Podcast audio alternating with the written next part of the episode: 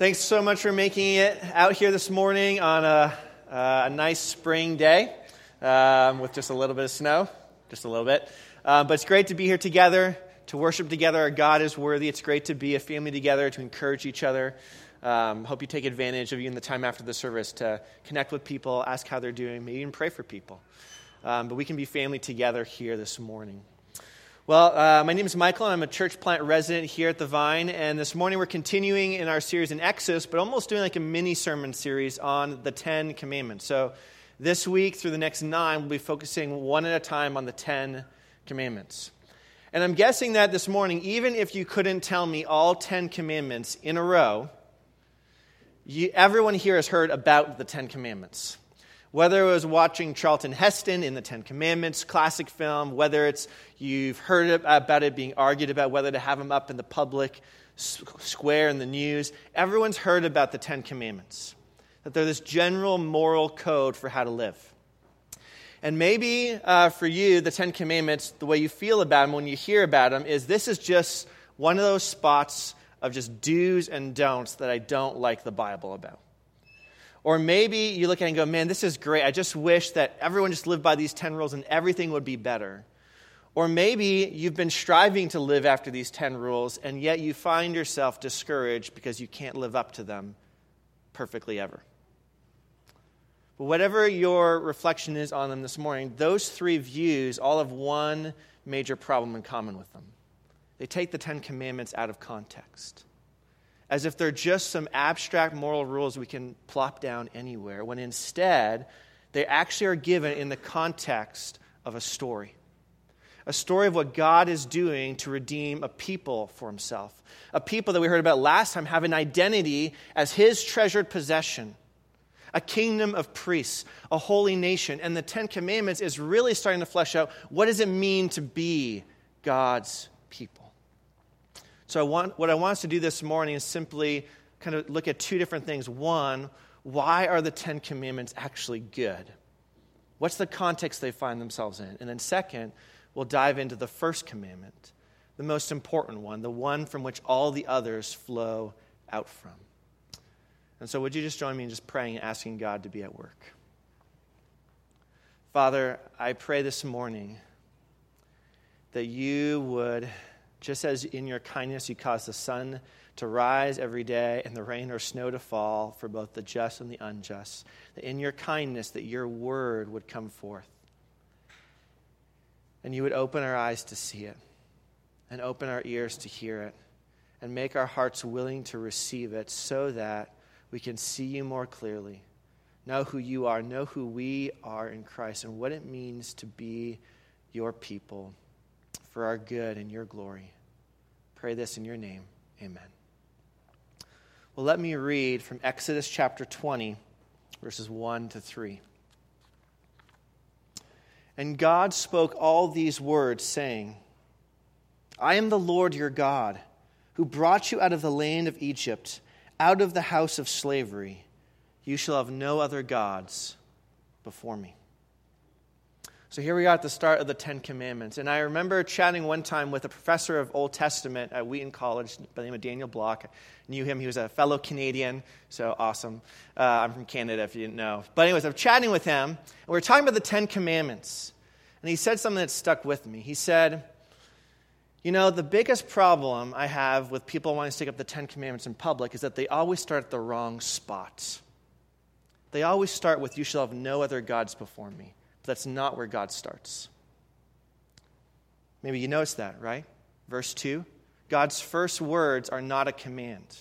They are not, you shall have no other gods before me. His first words to the people are, I am the Lord your God, who brought you out of the land of Egypt, out of the house of slavery. His first words to them are not actually a command, they're an identity statement.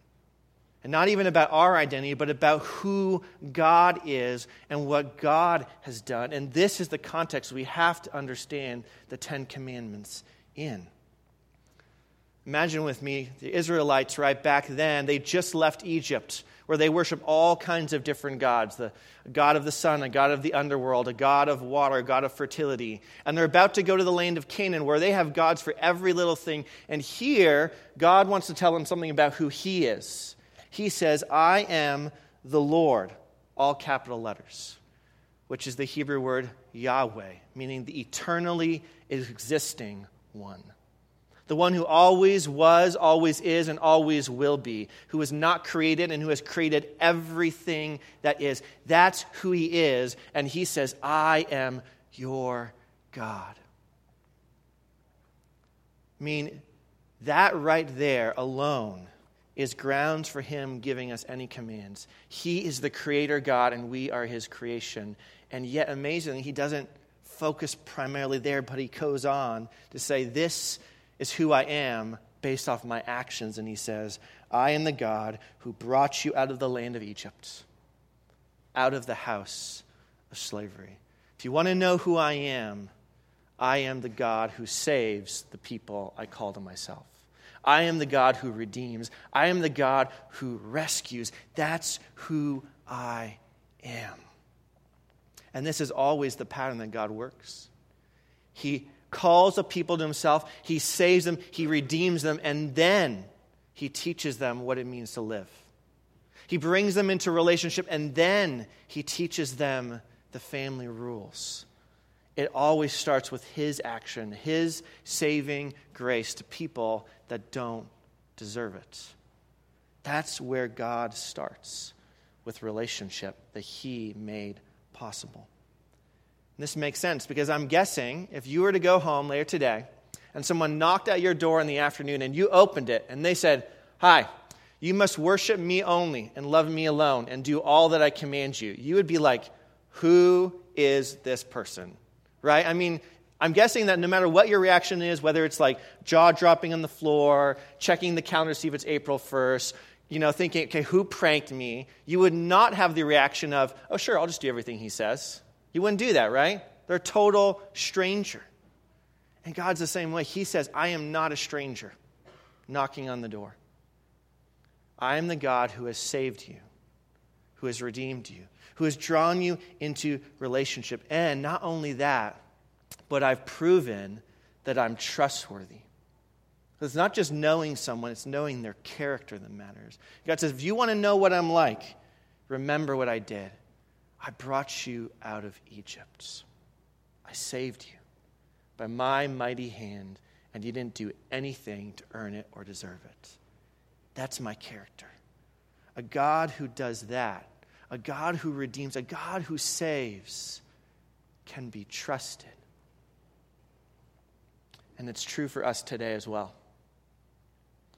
on this side of the cross after we saw how God sent his own son, Jesus, to die on the cross for our sins and be raised again to new life.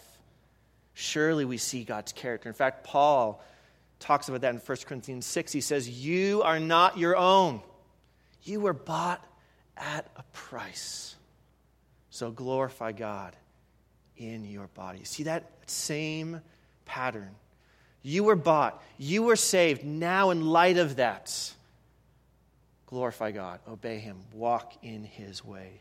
Jesus saved us. We were guilty rebels, slaves to sin, on the way to death. And He, God the Father, sent His Son to pay the price, to redeem us out of slavery. And not just that, but then to adopt us into His family. And if that is true, isn't that the God you want to follow? Isn't that the God you want to worship and love if He did all of that? And I can't stress this enough the Ten Commandments will not be good news to you until you have that foundation. They will not be life giving words unless you understand that they are grounded first in God's saving relationship towards us. Only then can you view them as they actually are his good teaching of a loving father to his children. Only then can we embrace the fact that as a good father, he gives us limits and boundaries, which, frankly, right, Most of us don't often like limits or boundaries. We want to be free. That's, that's the cry so often of our culture. We just want to be free, and yet, true freedom requires limits. It requires boundaries. I'm guessing we would be in a bad spot if we were not limited by gravity, right? A fish would not do well if they were out of water. They're not free to be a fish in any scenario. The freedom to be who they are is within limits, within boundaries. And God, is a good father, teaches us these boundaries in these Ten Commandments. Just like I teach my kids some things, right? I, I give them rules, and they don't always like my rules, right? Uh, when I tell them, don't stick your finger in the socket or you'll get a consequence, they don't like that I'm impinging on their freedom. And sometimes they want to go and test that line, right? And yet, I love them enough to teach them, and God does the same. He not only redeems and saves us, but He loves us enough to teach us. Look at verse 1 with me. God spoke all these words, saying, Do you notice the emphasis on, on words and speaking? He spoke words, saying. That's three times in one little verse, emphasis on words, on speaking, on instruction. Why? Well, because back then, the gods did not speak because the gods weren't real. The way you figured out what was the will of the gods, if you were not worshiping the true God, was you looked at animal entrails, you looked at the stars, you tried to think through what the dreams meant. You were guessing what do the gods want? I don't know. Let's guess and see if it works, and let's hope we don't guess wrong, because then they're going to bring the hammer down on us. And you can see that in a book like the Odyssey, where Menelaus, a Greek warrior on his way back from the Battle of Troy, gets stuck on an island as he's angered the gods. But he doesn't know which god he's angered. He doesn't know what he did to anger them. He just knows he's blocked from getting home. But God is not like that. God is not a vindictive parent with a list of rules in his brain that he never shares with us and then gets us when we cross them. No, he loves us enough to speak, to say, Let me tell you what's actually good for you. I've proven I love you by redeeming you. I've proven I care. Now let me show you what my good care looks like. Live within these good rules. It's good for you. That is why the Ten Commandments are good news because they are the instructions of a loving Father who redeemed us and who now teaches us the way that is good. So now let's dive into the first commandment. What does it say? Well, in verse 3, we see it stated simply You shall have no other gods before me. Now, he's not saying here that there are other gods that really exist that are equal to him. That's not what he's saying. He's just saying, Look, Israelites, you were in Egypt, there are lots of gods there. You're going to Canaan, there will be lots of gods there. You can't worship any of them. Because even though they aren't real, even though they don't have any real power, if you treat them as real, they begin to function as a God to you. They begin to occupy the center of your heart and life, and they start to shape how you live. And I don't want that for you.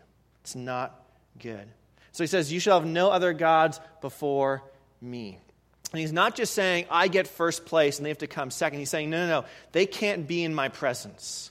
And that language before me is often used in the Old Testament to talk about forbidding a second wife. So the picture here is God saying, I married you.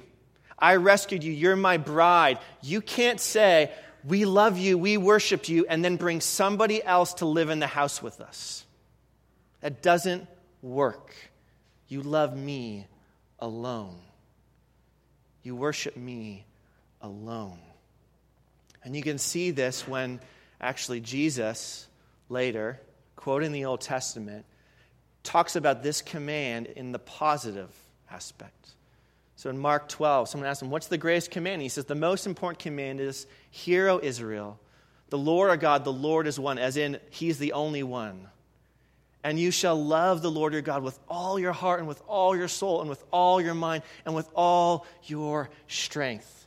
Not most of your heart, not some of your heart, all your hearts, all your mind, all your soul, all your strength. This is an exclusive love that God is asking of us. And that's why, over and over again in Scripture, the consistent call is you must choose.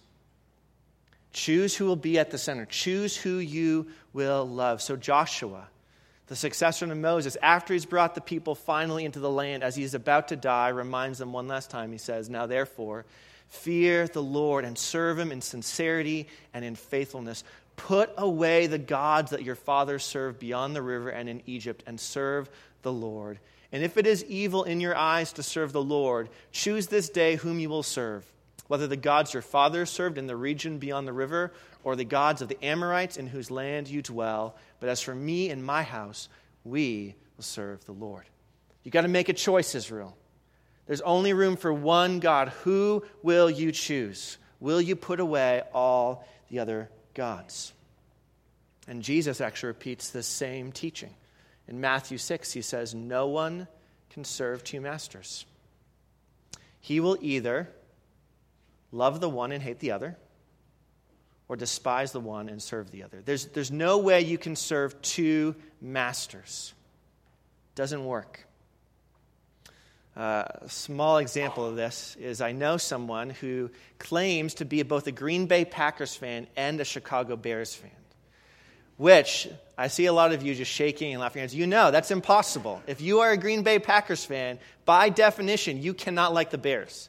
And if you like the Bears, you cannot, by definition, like the Packers. It's impossible.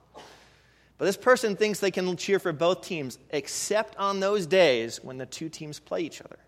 Because then they actually have to make a choice. Who will they cheer for? Thankfully, they picked the Packers. But, all right, now that's a small example. But that's what Jesus is saying. He's saying, look, you can think you can serve two masters, but at, there are points where push comes to shove and you really see who is the one you love. And so, don't worship other gods. You can apply that in terms of thinking about uh, other religions. Don't worship Allah and Jesus. You can't, it doesn't work. You can't worship Buddha and Jesus. It doesn't work. But I think that pro- probably most of you here, that's not the struggle. There's other gods that you tend to worship. In fact, Jesus goes on to finish his teaching in Matthew 6 by saying, You cannot serve God and money. Money, Jesus? Money can be a God? Absolutely. Anything can be. Anything that you love and treasure and is at the center of your life so you orbit around it and it shapes your decisions, that is your God. And as we just sang about earlier, our hearts are prone to wander. Our hearts are prone to find something else to stick at the center of our lives. And we look to those things for value, for identity, for meaning. Like, if this is just, if I could just have this, then then I would be someone or something. Those are our gods. And the reason why it's so important to wrestle with this is because every God demands service and promises something. And the question you have to ask yourself is which God actually delivers? And the Bible says over and over again there's only one God who delivers. He actually already has delivered, and it's Jesus. He's the one that has proven himself to be the only true and faithful God, the only one worthy of being at the center of our hearts. And because he knows that and he loves us, he says, put away other gods. Not only because I alone deserve that place, but also because it's not good for you to have other gods. They destroy, they ruin, they steal, they don't work. Maybe some of you here this morning are even feeling that. Maybe you've been chasing success in business or school or something, and you think this will satisfy, but then you see the cost, maybe in your family or in other relationships. Or maybe it's if I could just have a relationship, then I would be full and I would be complete. But time and time again, you're left empty, still hungry still waiting for something to fill. Or maybe it's this pursuit of a certain body image. And you spend time and money and energy, but it's never enough. Over and over again. None of these things necessarily being inherently bad, but when they become our God, when they become the center, they send everything out of whack. Because God made us to orbit around Him, to be centered on Him. And if we don't, then not only do we break this first commandment, we start to break all the others. Because maybe you're pursuing success in some endeavor, but lying would help you achieve success. There goes another command. Maybe in your a, a, a, drive to succeed, you're coveting what somebody else has. Or maybe there's anger in your heart towards someone who's getting in the way, which Jesus says is equal to murder. There's another one. Because when this first commandment gets off, when what you have at the center of your life is off, everything else gets affected. Because what you love shapes you. What you love shapes everything about your life. And so we need to ask what is at the center of our lives? How do we figure that out? Well, our actions reveal what we have at the center. So Jesus did this once. There was a rich, young, moral man who came to him. Perfect guy for, man, a church plant. He's rich, he's young, he's moral. Yes, Jesus wants him on his team, but instead, Jesus looks at him and says, I see something in your heart. And so he says, Go. If you really want to follow me, go and sell everything you have and give it to the poor, and then come follow me. Because Jesus saw that money was at the center of his heart. And so he gave him a choice. You can choose. You can put it away completely and follow me or not. And the young man walked away sad because he loved his money more. James 4 brings up the same thing. He, he says this. It's so helpful for diagnosing our hearts. What causes quarrels? And what causes fights among you? Is it not this, that your passions, your desires, which you love, are at war within you? You desire and you do not have, so you murder. You covet and cannot obtain, so you fight and quarrel. You don't have because you don't ask, and you ask and you do not receive because you ask wrongly to spend it on your passions. You adulterous people, do you not know that friendship with the world is enmity with God? See what James is saying? When you really want something, because it's at the center so bad, you will do a lot of stuff to get it that will not be good. And that's why he says, You adulterous people, because you have made that thing your God. So maybe the next time you're in the middle of a conflict, as you're reflecting afterwards, ask questions What did I want? Why did I want that so bad? What was I hoping to get out of that? Because those questions will start to reveal what's at the heart, what you really love and treasure most. So, what is it for you? Is it money? Our culture loves money, loves the American dream.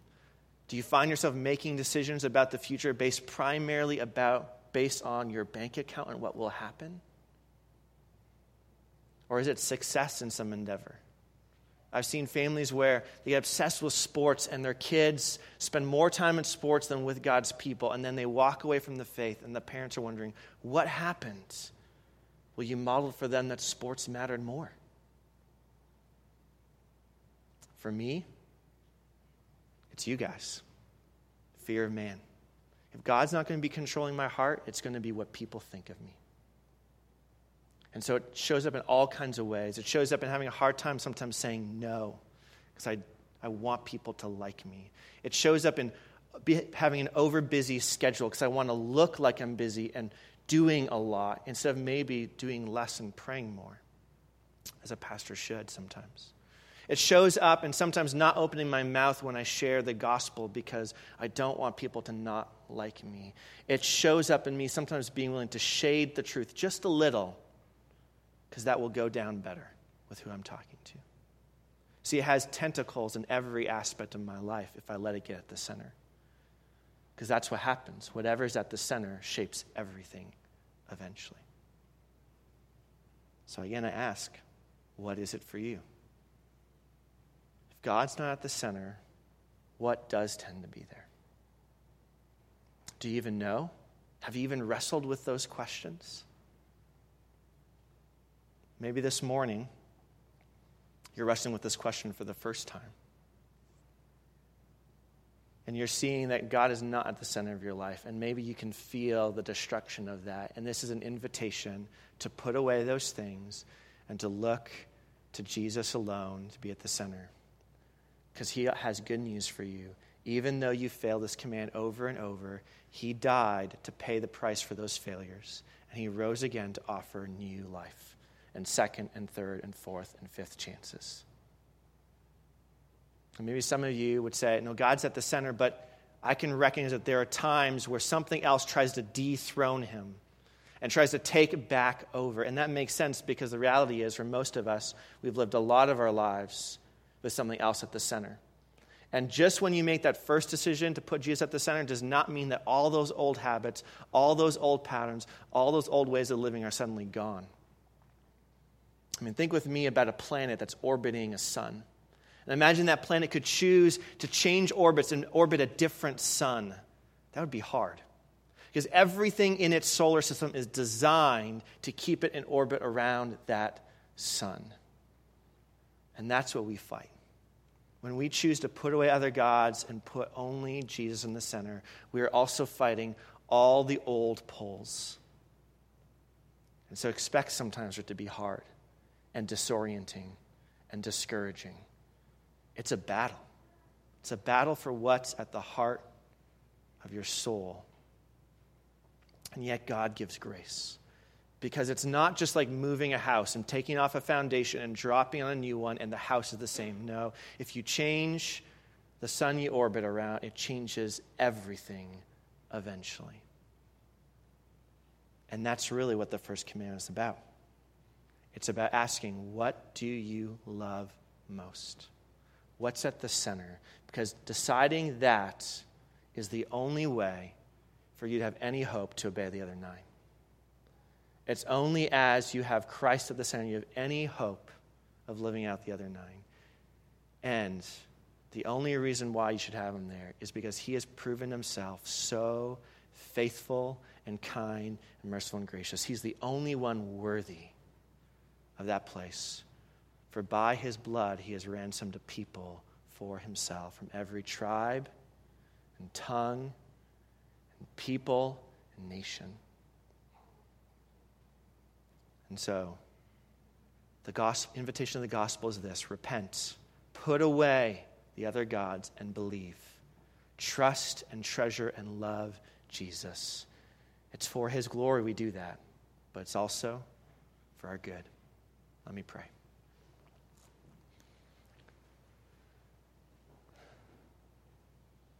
Father, we ask you this morning, with the words we sung, tune our hearts to sing your praise. Tune our hearts to love you and worship you because we feel it. Our hearts are prone to wander. And so, Lord, let your grace, like a fetter, bind our wandering hearts to you. Amen.